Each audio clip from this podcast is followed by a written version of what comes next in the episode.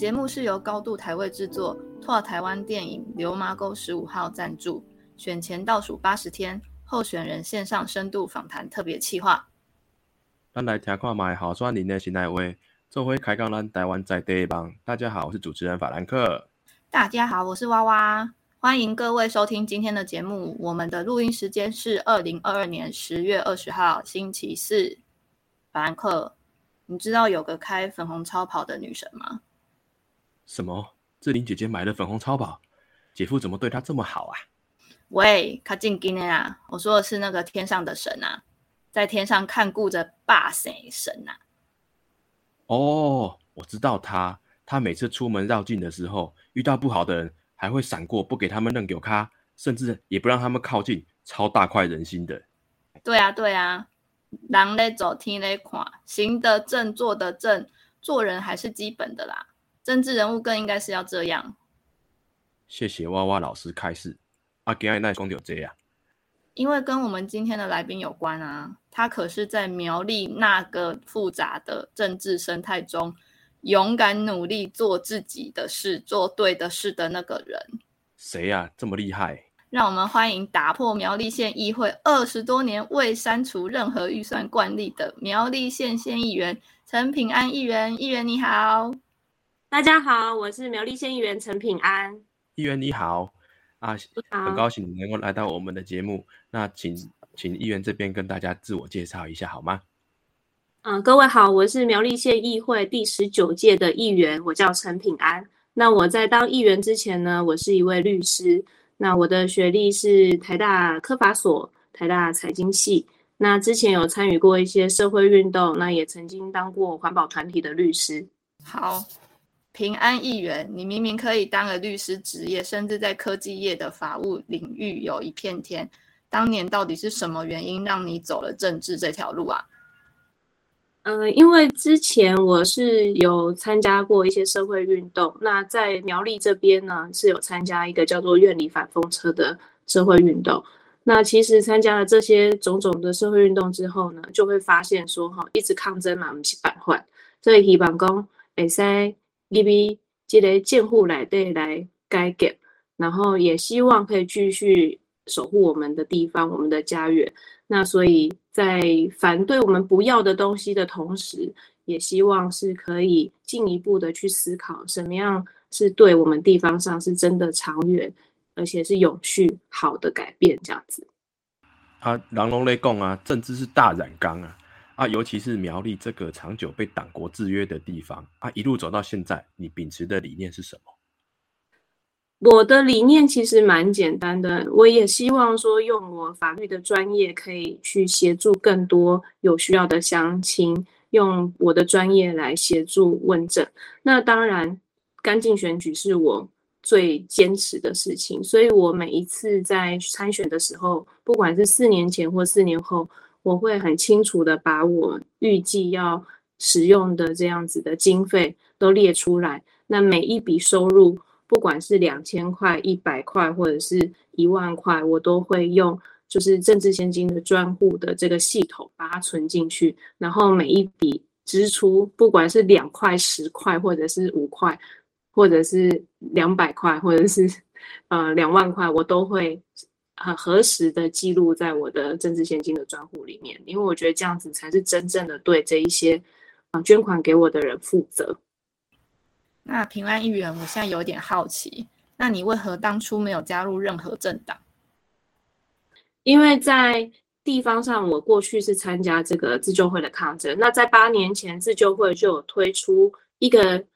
代表三个里长的选举。那这这四个候选人里面，后来我们就选上了一个里长。那那个时候就是无党籍的选举。那所以后来四年后，我在和这一群伙伴一起在选举的时候，也是采用无党籍的身份去选举。那也很高兴，就是有很多乡亲认同，然后有办法就是进到议会为大家服务这样子。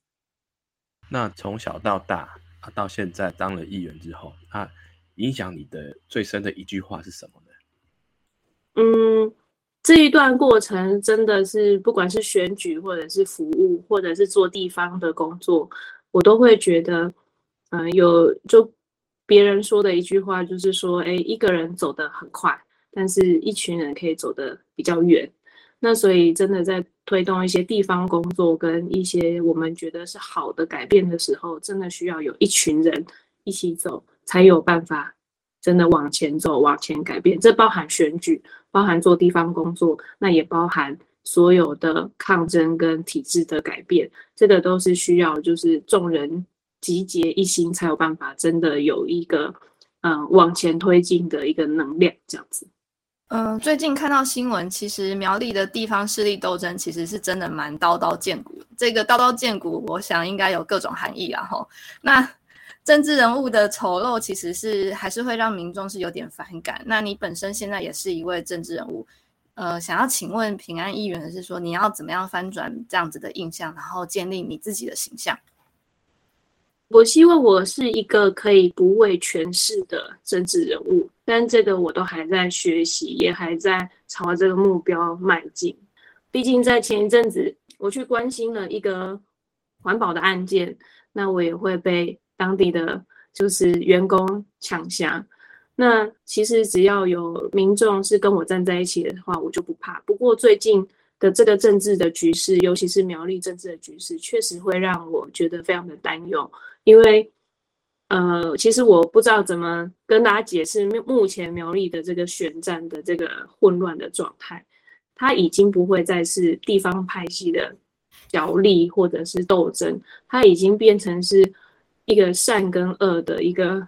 一个对立，一个战争。我们要怎么样去让苗栗是未来是一个让小孩子可以辨认？什么样是对，什么样是错，连这样的环境我都是非常非常担忧。所以其实我觉得这一次苗栗的选举是非常的关键，也非常非常重要的。好，刚刚有讲到说这场选举已经不只是单纯选票谁多谁赢这样子而已，而且已经牵扯到一个道德层面的善与恶的对抗。那在这个过程中呢，呃，你有什么？事情想要跟你的选民再说说看，说关于这个样子的道德观还有价值观上面有什么事情是可以让选民知道的？嗯，其实地方上，嗯，就是支持我的人都会私底下跟我讲一句话，就是希望我不要管这一次的县长选举，甚至是说，嗯，就是我顾好自己的议员选举就好了，不要去想。就是别人这样子，那但是我觉得这不是一个对的事情，因为如果说我坦白说啦，其实现在我希望推选出来的人是民进党的县长候选人徐定珍，希望他可以选上。那坦白说，嗯，谢福和我不太认识，中东锦他是我当议员的时候的议长，他。也蛮照顾我的啊，包含就是说，哎，我坐月子的时候，他都会来看我。可是我其实不太能够接受，在我自己的价值观里面，我不太能够接受说，嗯，你有一个这样过去的背景，那要现在如果说真的要当上一个县长，其实我真的是会比较担忧说，那未来，嗯，我们的苗栗县，你要怎么样让？啊，这一些小朋友让他有更明确的知道什么样是对错，什么样是是非，什么样是啊善跟恶。我觉得这样子的价值观是非常非常混乱的。那这个也是我这一次在选举的时候遭受到非常非常多的压力。我还是觉得我应该要出来表态，然后支持是我认为目前在台面上。呃，操守是值得信赖，并且是有可能赢的这样子的一个县长。平安议员，最近新闻上苗栗县最红的人就是中东籍议长了。那除了那些背景的传说之外，让人感到害怕。那他在地方上还有哪些事情是颇受争议的呢？呃，最近新闻也有提到，不只是这个他从事砂石业，那也有一些废弃物掩埋场的争议。他可能曾经是昆宇，就是也是废弃物掩埋场的这个股东。那其实这个在地方上呢，都是绘声绘影，都有提到，多多少少都有提到这件事情。但我们越了解议长的这些财产申报的资料之后，发现其实，呃，除了他先签署了一个在通宵内岛里不设废弃物掩埋场的这个承诺书以外，我们去看了他的财产申报的资料，发现其中里面通宵他有四笔土地。不在内岛里没有错，但是他在另外一个里，他在福原里。呃，他在福原里过十年前，呃，预计要设置另外一个废弃物掩埋场的这个位置。那他持有这个位置的四笔土地，它也是地方上过去一个炮竹工厂的旧址。那这件事情其实也让我们地方上非常担忧，就是你其实也不是我们通宵人。你是啊，头份人，南庄人啊，那你持有这样的土地，那这一块土地在十几年前也是准备要做废弃物掩埋场的这个土地，那虽然在民众抗争之后就停下来了，那你要怎么去厘清？我们也想要问问看议长，要怎么去厘清您跟这些废弃物掩埋事业的关系？呃，几年前。院里在海边也有一些就是开发案正在推动。那在我担任议员的时候，其实我是知道当地的里民是强力的反对的。那这个开发案是一个污水处理厂。那其实污水处理、污水下水道处理系统其实是一个城镇需要做的一个比较进步的设施，但是这个厂设置的位置非常的奇怪。它是设置在都市计划区外，那也就是在我们所谓的院里的院港里的这个，呃，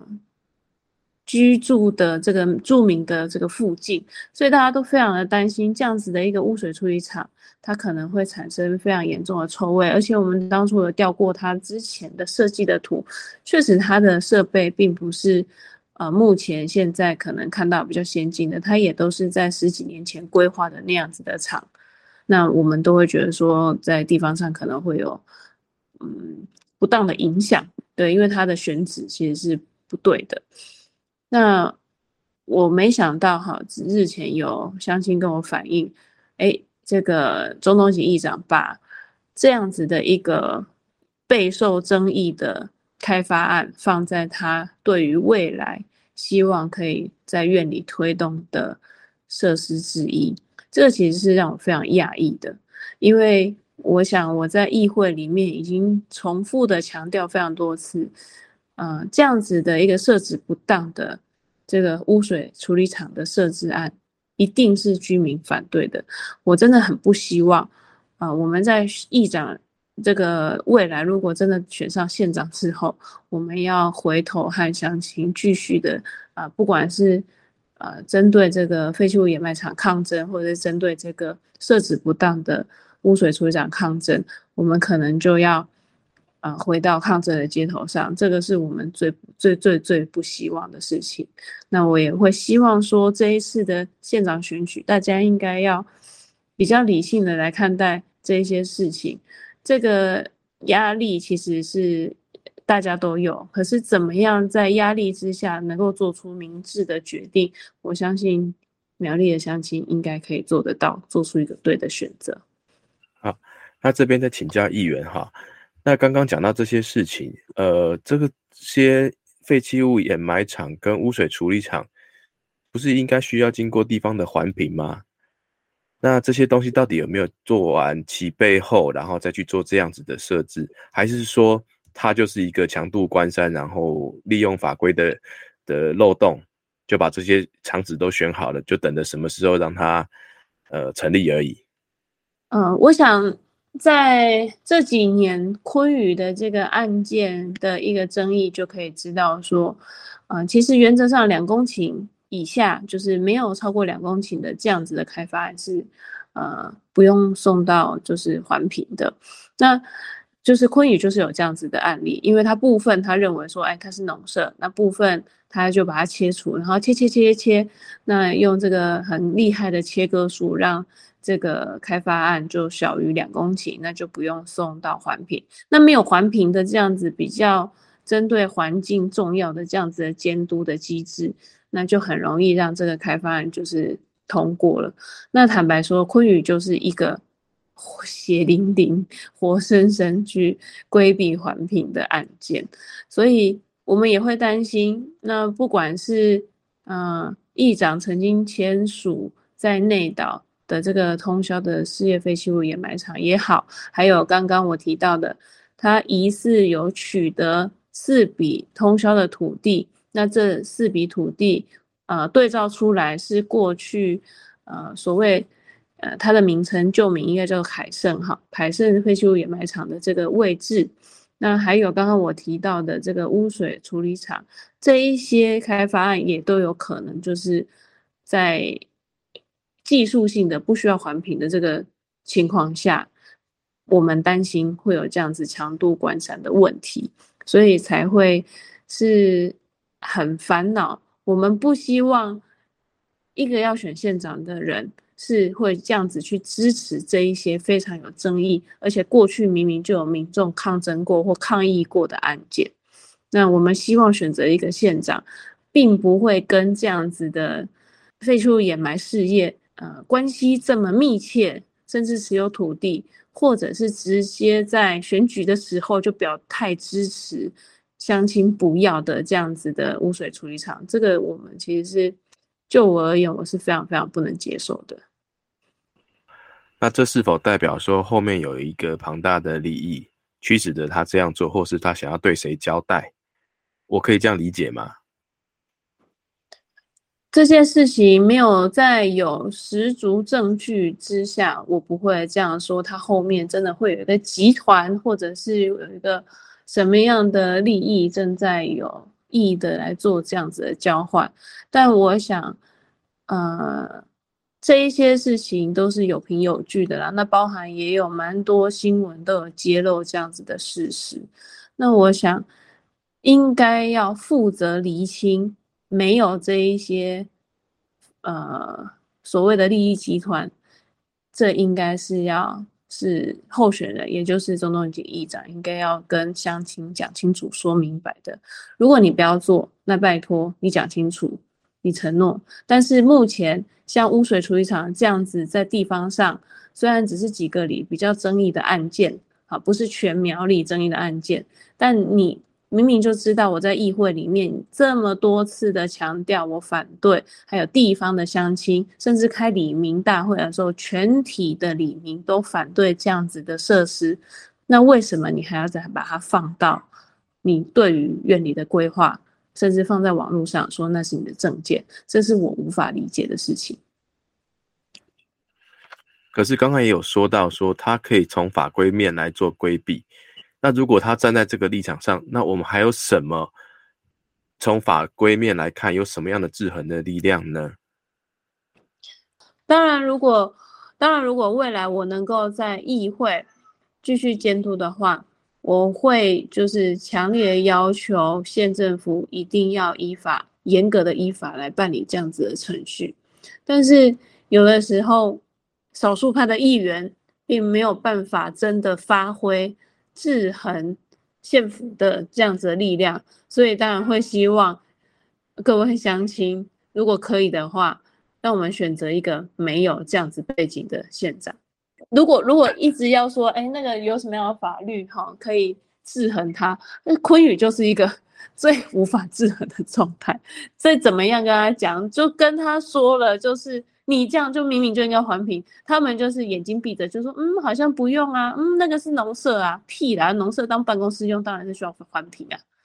所以我我就觉得很奇怪，那如果说照法规是这样规定，说他说我我一切都依法行政啊。对啊，他他就是会闭着眼睛说啊，那条路啊，就是因为里面有人要盖房子，所以那条路是大家一起用的，不是昆宇用的，所以那条路不需要算进那个两公顷以内，所以就变成一点九公顷，那所以就不用环评了啊。每次都是搞这种飞机呀，因为我们从外人从外面看过来是他说他是依法行政，然后可是地方却是这样相对的抗争，那我们永远都只能用抗争来解决这个法规面不足的问题。那这到底要怎么做个妥善的解决呢？从体制外走到体制内，体在体制外，就是因为知道很多法规没有办法完善，甚至是没有办法规范到的。那有很多开发商跟甚至是呃政府机关，他可能会在这样子的呃法规疏漏或者是没有规定的非常清楚的状态底下，那有点像是说，哎。钻漏洞来去取得最大的利益，那这也就是抗争的很多的自救会都会选择从体制外走到体制内，在体制内希望可以改变，在体制内可以希望从严审查，甚至是来推动一些制度的修改或者是法规的完善，这才是这个这个真的是也是我过去一直以来就是从。啊，社会运动走走走到当上律师，甚至是走到现在这个位置，我一直希望可以做的事情，就是在体制内就阻止可能要发生抗争的事情。呃，应该是说，在体制内尽量的让这一些争议不要走到抗争那个阶段，在体制内就可以解决掉。不要这样子劳民伤财，甚至让乡亲这样子餐风露宿的去抗争，这个其实是坦白说，是我从政的一个蛮重要的一个理念之一。这这个越越越讲越沉重了，就不希望让人家一直抗争，所以才会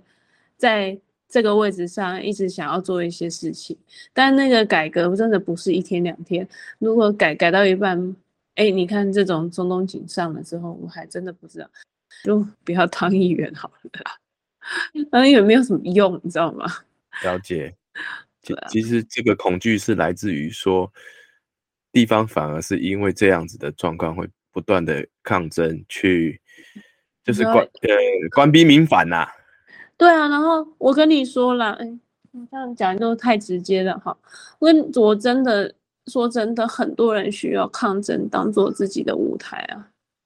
坦白说，就是抗争是最最最逼不得已，相亲才会选择的事情嘛。真的是官逼民反。那既然我们都走到体制内，那当然就希望不要再有这样的事情发生啊。可是我怎么都会觉得，有的时候有一些人就是真的会利用这样的事情，然后给自己找到舞台。这个是我真的最不喜欢的事情啊。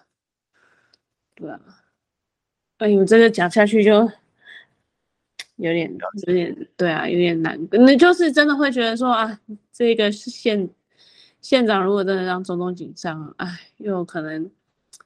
不一会儿就是就不用太久，真的不用太久，可能就又要开始抗争了这样。但这些相亲哪有办法一直这样下去？然后有的人就会说啊，反正抗争没差，我都一直在抗争，哪有这样子的啦？我只是。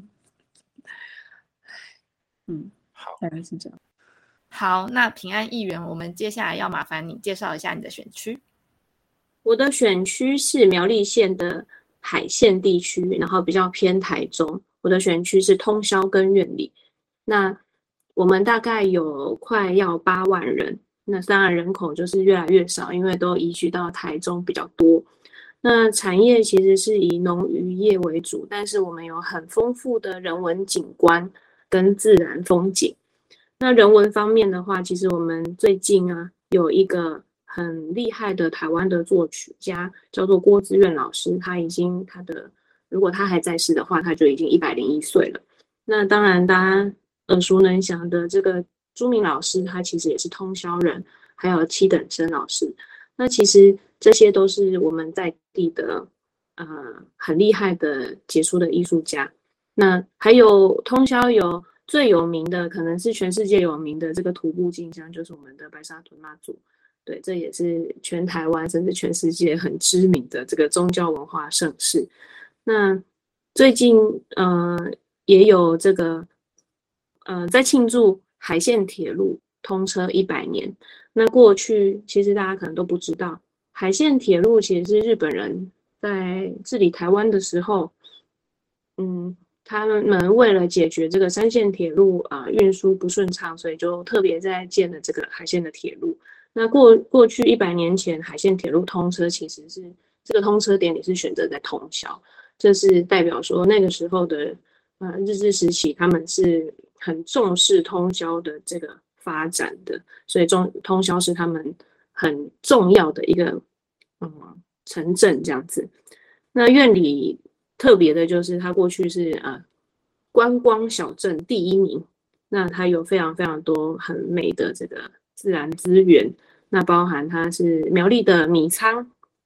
有出产很多很多很好吃的稻米，我都会跟别人说，我就是因为院里的米太好吃了，我就被留在这边了，因为已经吃不习惯别人别的地方的米了。嗯，大概是这样，感觉很适合我这个饭桶。哎，真的米蛮好吃的，看你要吃什么。哎，月光米也有，然后还有那个有香花香味的鲜二二。我的熬回来，我回来我的寄寄好各位听友记得喽，愿你的米非常好吃哦。有任何想要吃的话，请寄信到平安议员的服务处，他会为您服务。好，好，平安议员。那四年前，好，你出来选的时候，当时你的证件是什么？那四年后的今天，你觉得你做到了多少呢？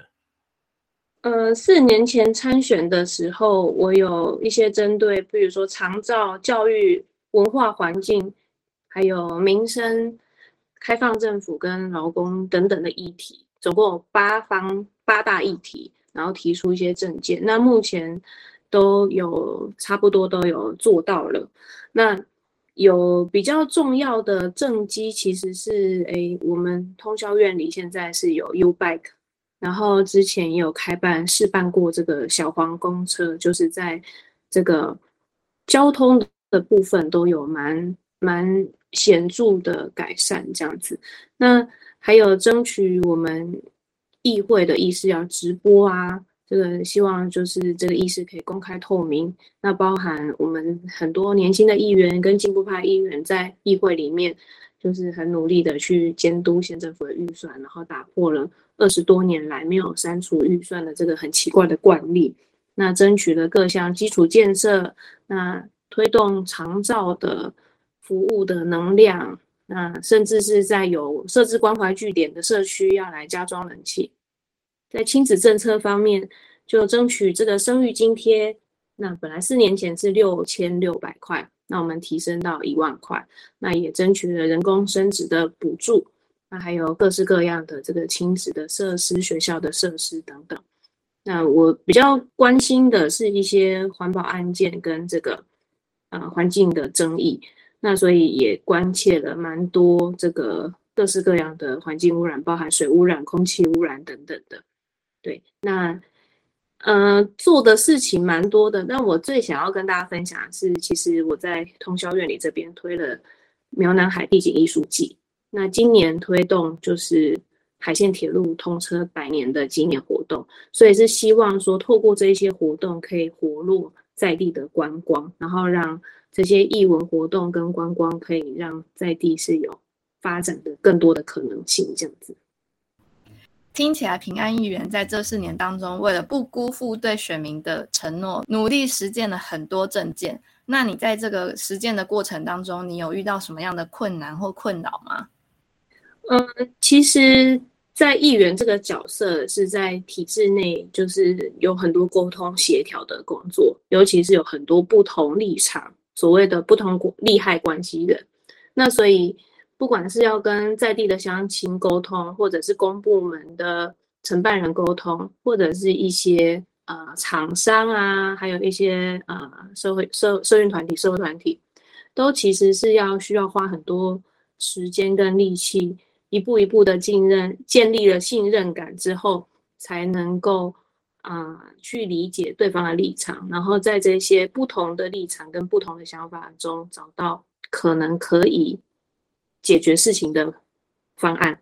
然后往好的地方、往目标去前进。这其实是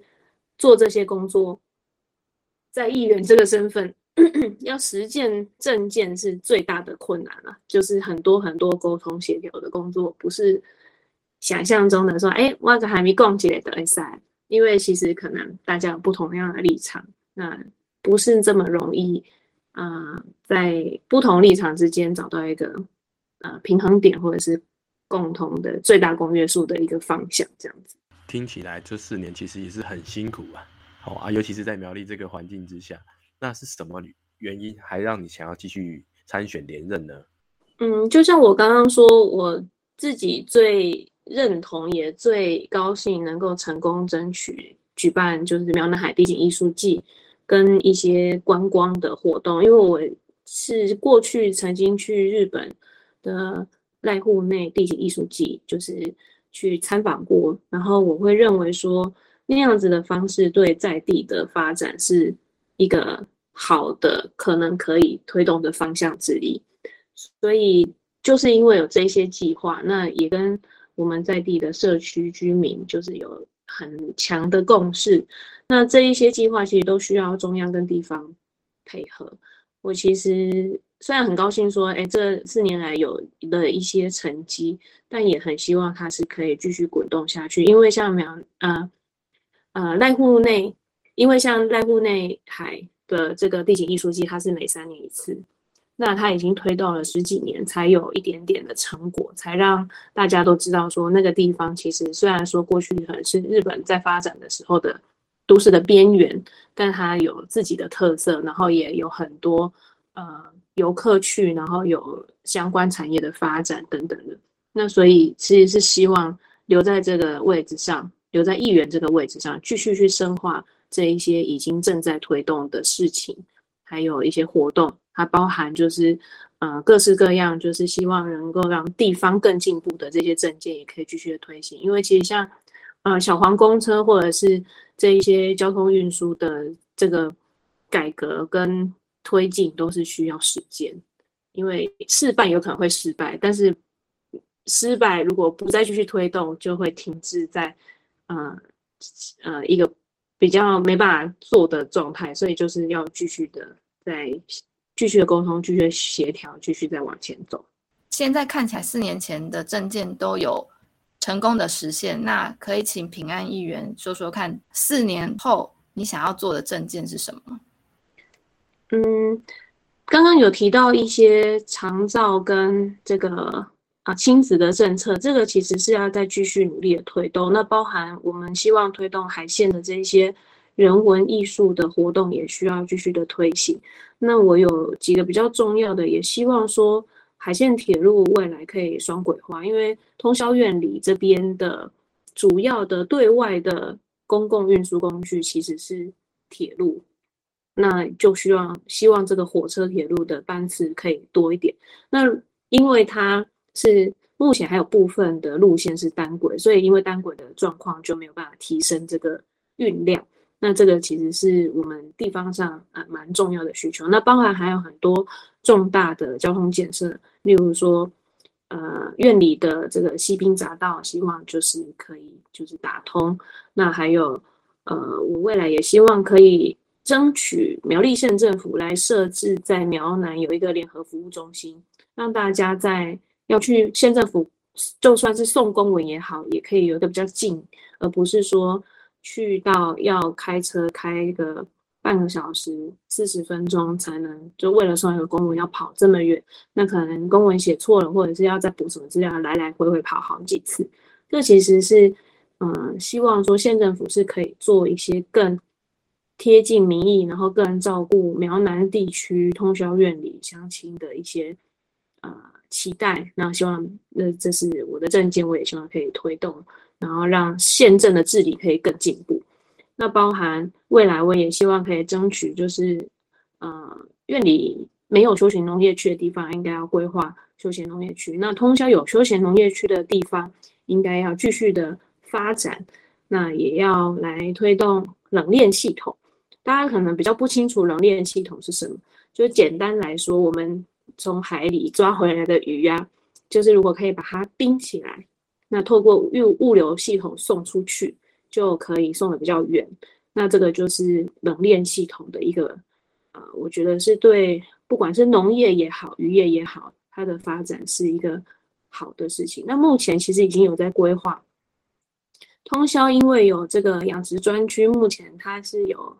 养殖文蛤的厂商进驻了。那包含通宵渔港，目前也有就是持续的有渔民在作业。那所以这个冷链的这个渔业的冷链系统，应该就会坐在这个通宵渔港附近。那希望可以顺利的推动，然后去带动这个渔业的发展，这样子。希望刚刚所提的证件，在你当选后都能够一一的开始。然后也能够一一的实现。那现在有一个问题，就是在您的证件里面有提到关于离岸风电这件事情。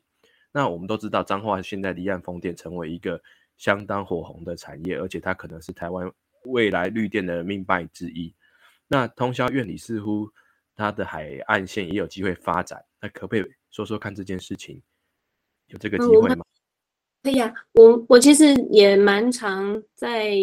参加离岸风电厂商在地的这些说明会，那目前真的是陆陆续续有非常多的风电厂商已经规划要进驻苗栗的这个海边了。那但是我是非常非常支持，就是这个离岸风电的发展，毕竟它是呃国家再生能源的一个重大政策。但是可能会有个问题是，它会跟渔民的作业的空间会有一些重叠。那我还是会希望，例如说离岸比较远的这一些的风场，那它要做好它的生态调查跟相关的这个环评的工作，那尽量减低对环境的影响。呃，但是如果说是在航道内的这个风场，我是持反对意见的，是因为它跟我们的渔民的作业的这个范围是重叠的，所以其实应该是要把。呃，我们的渔民的作业的空间留下来，那那个离岸风电的这个划的范围不能够把所有的渔民的作业空间全部划划死划定了，因为他们以后他们的这个风电的这个有所在的，比如说集装的位置也好，那个其实可能都是渔民没有办法进入作业的。那所以这个人非常需要，非常需要，呃，离岸风电厂商好好的。来跟地方上做说明，那也要说清楚他坐在哪里。那航道外我们都可以接受，航道内我现在目前我和一些渔民甚至是渔会的想法都是比较一致的，都是希望留给我们的渔民，然后继续来就是从事我们的渔业的活动这样子。平安议员，我有听到一个江湖传言，听说台电一年给通宵的回馈金。可能有高达二十亿，这个金额还有钱到底用到哪里去了？呃，我要跟大家说明一下，通宵是一个镇，那目前就是通宵是有这个通宵发电厂，那通宵发电厂每年给通宵的钱大概是一亿多，所以这十年来可能给了将近已经是有二十亿。那其实这个二十亿呢，如果好好的运用，其实它是一个很好的资源。这二十亿是不包含他自己政工所的本预算的，所以呃，我们我们都会觉得啦，如果说这个二十亿有好好的运用的话，通宵就可以打造一个新的城镇了。是十年二十亿啦，不是一年二十亿。我就想说，这江湖传言怎么这么奇怪？一年二十亿怎么那么厉害？台电哪哪有这么有钱？啊，不过一年两亿也是很好用，你知道吗？有钱都很好用啊，但是要看怎么用啊。十年二十亿就可以打造一个新的城镇了，羡慕。但有点可惜，就是呃，毕竟我不知道大家清不清楚，我们的地方自治是有不同层级的。我是县议员，所以我监督的对象是县政府。那呃，立委监督的就是中央政府，那所以政工所其实应该要监督他的人是政民代表，那所以议员对于政工所的一些作为，可能只有呃建议的这个权利，但是我们没有任何制衡这个政工所的这个权利，是因为这个监督权其实是在政民代表。那我过去其实也有提过，就是台电回馈金应该要。公开透明，用在哪里。那这一件事情，其实在县政府是有推行的，因为台电也有给县政府回馈金，这不包含我刚刚讲的，就是所谓的呃，就是台电已经在这十年给了通宵二十亿这件事情哦，它是有另外再给苗栗县政府一些就是回馈金，它是依照相关的规定来办理的。那县政府的部分，我已经要求他们，然后目前也是有这样子在进行，就是都会公开透明它用在哪里。但是通宵据说是也有公开，只是说这个用的部分适当或不适当，真的是需要呃通宵的证明代表，就是去要求公所可能去做一个比较好的说明，或者是呃希望去。透过这样子让这一些资讯公开，让更多人可以理解说，这么样好的一个资源，那应该要放在哪里才是大家觉得最适当的？甚至我也认为说，可以用例如参与式预算的方式来让大家来决定这个钱要放在哪里用。只是有点可惜啊，就是我们这一些建议可能就是在公所的状况是没有采纳。那我也知道目前的状况是因为是代理镇长的关系，所以可能会比较偏向保守的这个政治这样子。对，好，谢谢议员替我们乡民解惑，也顺便帮我们科普了一下议员、镇长、镇民代表之间的关系以及权责。好，那接下来一个问题是，啊，院里靠海，啊，出水海岸的细照啊，更是当地的美景，而且还有个院里渔港、院港渔港。啊，这两个渔港有什么分别？那每次经过的时候呢，都觉得，哎，这个渔港有点冷清啊。啊，附近好像也不能，哎，也没有什么很很好的景点，或者甚至是不能钓鱼啊。这是怎么一回事呢？嗯，苑港渔港，苑里的苑港渔港应该是比较有名的，因为它过去也是呃台湾十大观光渔港。那当然，目前也有彩虹桥也整整理好了。那所以也蛮多人去玩的。那比较所谓的冷清，应该是苑里渔港。苑里渔港确实是，呃，渔船的只数比较少，那可能啊击杀的问题也比较严重一点。那这个是未来可能我们都会希望说，看怎么样来再来活化这一些呃渔船进出比较少的渔港。所以我之前在县府也推动了，就是希望可以。呃，推动通宵院里看可不可以有来开放渔港来钓鱼。那目前比较成功，呃，有推到的是，呃，我们县政府已经去中央要到资源，要来改善通宵的新浦渔港，先从那边做一个呃友善钓鱼平台，来来推行这个呃观光休闲的这个钓鱼的产业。那如果新浦的这个，如果新浦的这个范例做得好，这个示范渔港、示范的友善钓鱼港做得好的话，也比较好再推到其他渔港。因为毕竟把渔港开放钓鱼，这个很容易遭到呃渔会跟渔民的反对，因为呃同一个空间突然有很多人要来使用的时候，都会有一些呃就是小小的冲突。那所以在沟通跟协调的时候，就是希望说，哎，我们不只是要呃让原本的渔船跟渔民他作业是不会受到呃钓客的干扰，那我们也可以保护钓客在真的在钓鱼的时候的安全，因为毕竟渔港本来就不是做来钓鱼的啦。那大家都是很习惯，可能就坐在港边钓鱼，那其实也是有一定的风险，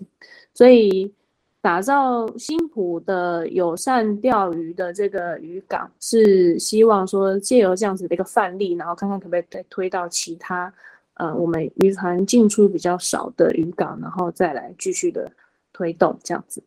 那个平安议员，在你四年内，你有争取到了县府生育津贴，然后甚至还有人工生殖补助。那其实好像各个县市都有这样类似的补助在在发生着，只是好像大家都开始喊。好像市场在买菜，话给阿内越喊越高，那这样对地方的财政不是相当的吃重啊？还有这个钱从哪里来的？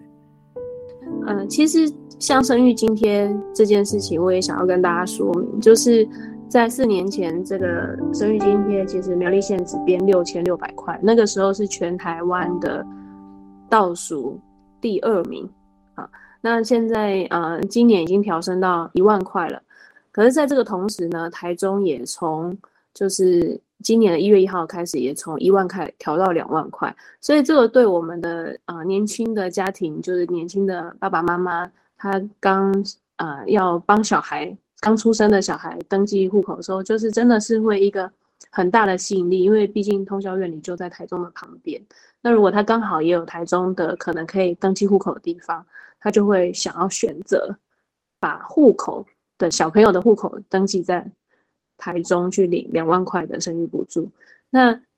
一把户籍登记在台中之后，或许这样子的年轻家庭，他未来就会思考说：，哎，那小孩就学是不是就在台中？那或者是未来工作是不是就要到台中去？这个其实是。呃，我们一直在思考有没有可能透过提升生育津贴，鼓励年轻的家庭生育、敢生敢养。那但是这样子的福利竞争到底是不是一件好事？其实是我们可能在需要再沟通、再来讨论，甚至是辩论的一个政策。但我目前是支持生育津贴应该要再提升，但是我更希望或许中央应该要来看一下。就是考虑一下，是不是要把生育津贴，就是大家一致的来，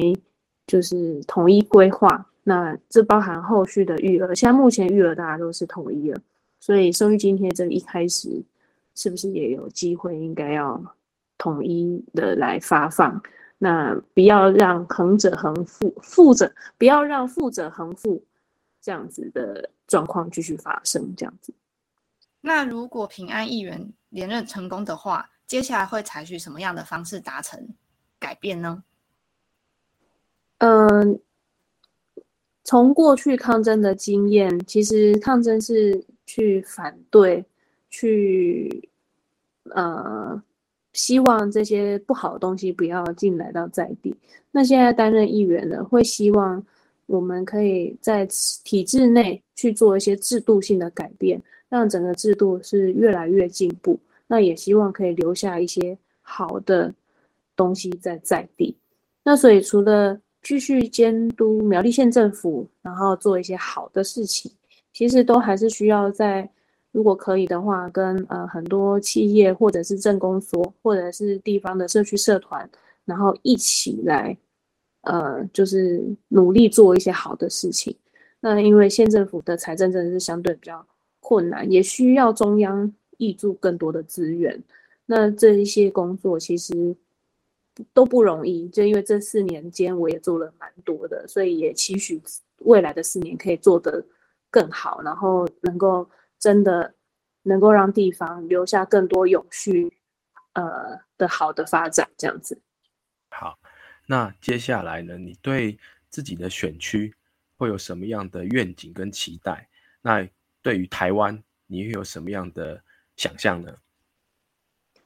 嗯，其实我就是有，大家都会说我可能有一点痴痴人说梦，但是其实通宵院里有很美的山跟很美的海，我会希望未来可以效法就日本的濑户内海，然后用这样子的艺术文化的活动。让它是可以成为国际知名的文化艺术观光景点，我觉得通宵院里有这样子的观光潜力是做得到的。虽然苗栗县政府比较穷一点，但是我们地方的人是非常的团结，所以我也很期待，就是或许十年后我们真的有办法去做，跟可能希望可以达到跟濑户内海同样等级的地级艺术季这样子。然后跟你讲了都没爱情。可是院里应该是有这样子的呃先天的好环境，可以成为濑户内海，我是这么认为啦。对，如通宵院里，我觉得是同一个是可以的，因为有很漂亮的浅山，然后其实通宵其实你知道就没有开发的地方是更好、更好、更好有更有塑造性的。好，那在这次选战的过程中，有没有让您印象比较深刻的事情可以跟我们分享的？嗯，就是我印象最深刻的就是我的服务处一直收到很多很多很多香蕉，然后我的服务处都一直吃不完。但是因为乡亲实在是太太疼爱我们了，所以就是会不断的拿他们自己种的农产品来，所以这是真的是他们非常非常热情。我每天都看到那个香蕉，怎么会有一种没有变少，反而好像那个香蕉在那边会一直不断的那个一直分裂、一直成长的那个 状态。所以明明就拿走，怎么还有这样子？对啊，所以其实真的是很感谢乡亲的照顾，这个就是乡亲的对对对我们的认同跟对我们的热情这样子。对，啊你啊是你没讲金蕉，我嘛是会使寄好您。真的是，我就是一直在那边。我想说，哎，那个不是已经送出去了，怎么还有？然后每天都看到，就是都有，哎嘿，这个不会停的，好像在长香蕉哦，无无性生殖的香蕉，聚宝盆的概念，没错，错，没错，没错。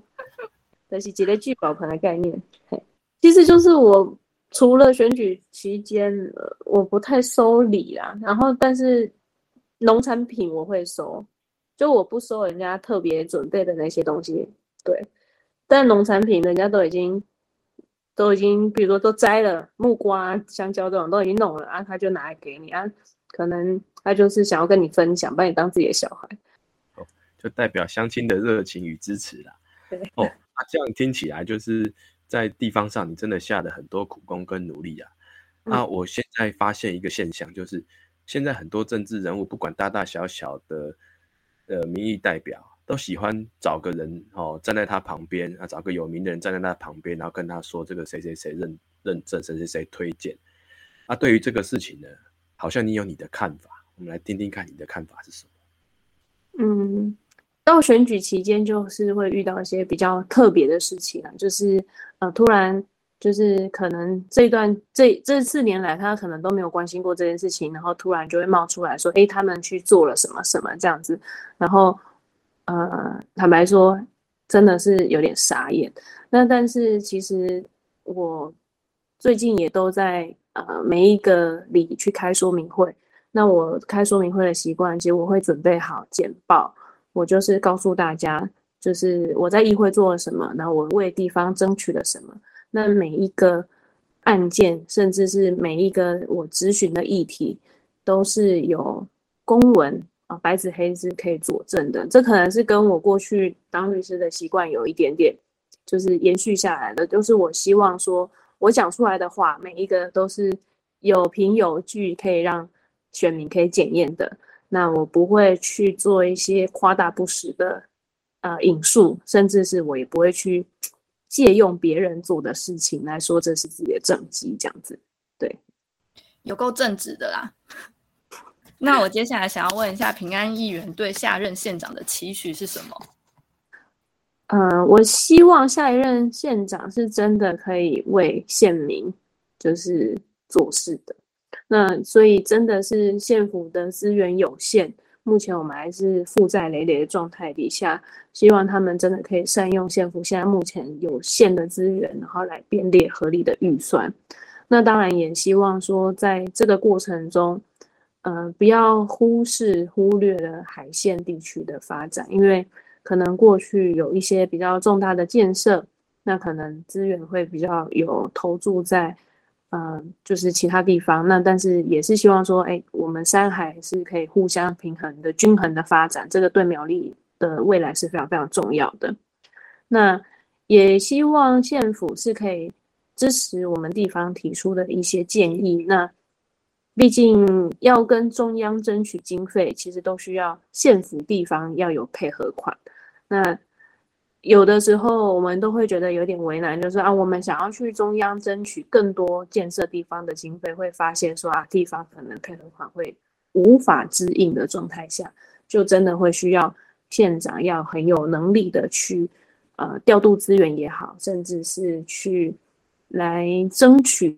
跟。地方的人一起来争取，看可不可以不要用配合款这样子。这其实真的是苗栗发展的一个蛮目前啊，在我就任议员这四年，我会觉得这个是苗栗发展的一个限制，就是当我们希望从中央带更多资源回来的时候，会卡在地方上，目前暂时挤不出钱来当配合款。退款十趴、二十趴都拿不来、拿拿不出来的状况底下，其实就是会有点可惜。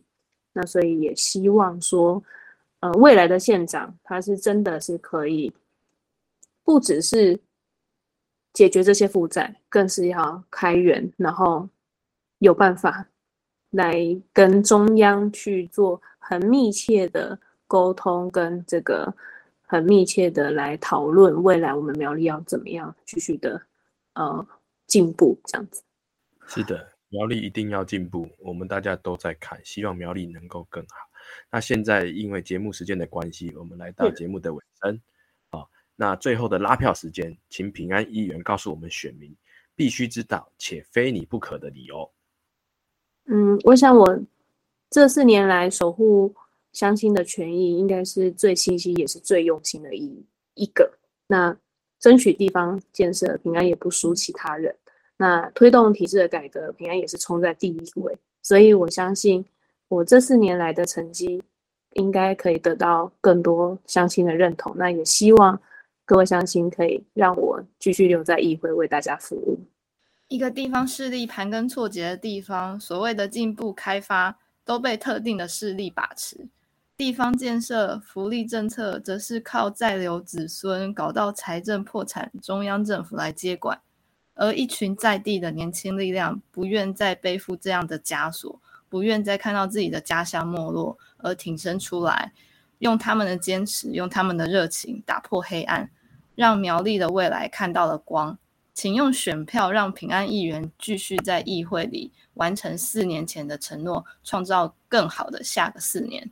好的，那最近有一部电影即将上映，它的讨论度非常的高，就是《流麻沟十五号》。那是不是请平安议员来帮我们推荐一下这部电影？呃，《流麻沟十五号》呃，我还没有看过这个电影，但是我曾经看过呃这本书。那这个其实是在一九五零年初，那在绿岛曾经关过一批女性的这个思想犯。那这个我想应该大家都可以去看看，因为我记得我那个时候看这个书是非常感动，然后也就是非常的。惊讶有这样子的事情，那我想这应该是一个很值得被观赏的电影。节目的最后又是我们交朋友拿好物的时间了。本次的好物一样是由非常夯的《拓台湾》电影《流麻沟十五号》赞助的电影兑换券一张。在这次专访公布的隔天十二点，我们会在陈平安与高度台位的粉砖各抽出一位幸运得主，小编会跟你联络。寄件地址哦，请大家在留言处给陈平安议员加油打气，分享给你的亲朋好友，尤其是苗栗县通宵院里的选民，一起来留言参加拿好物的活动，支持平安议员，也支持台湾本土史诗巨作电影《拓台湾》电影的流麻沟十五号，正是曾经在这块土地上的台湾历史，认知清创后，我们才能走上更好的未来。今天非常谢谢平安议员百忙之中上我们的节目。也谢谢大家的收听，大家记得十一月二十六号出来投票，支持平安议员继续为苗栗乡亲服务。那我们下次再见，拜拜。谢谢议员，拜拜，拜拜。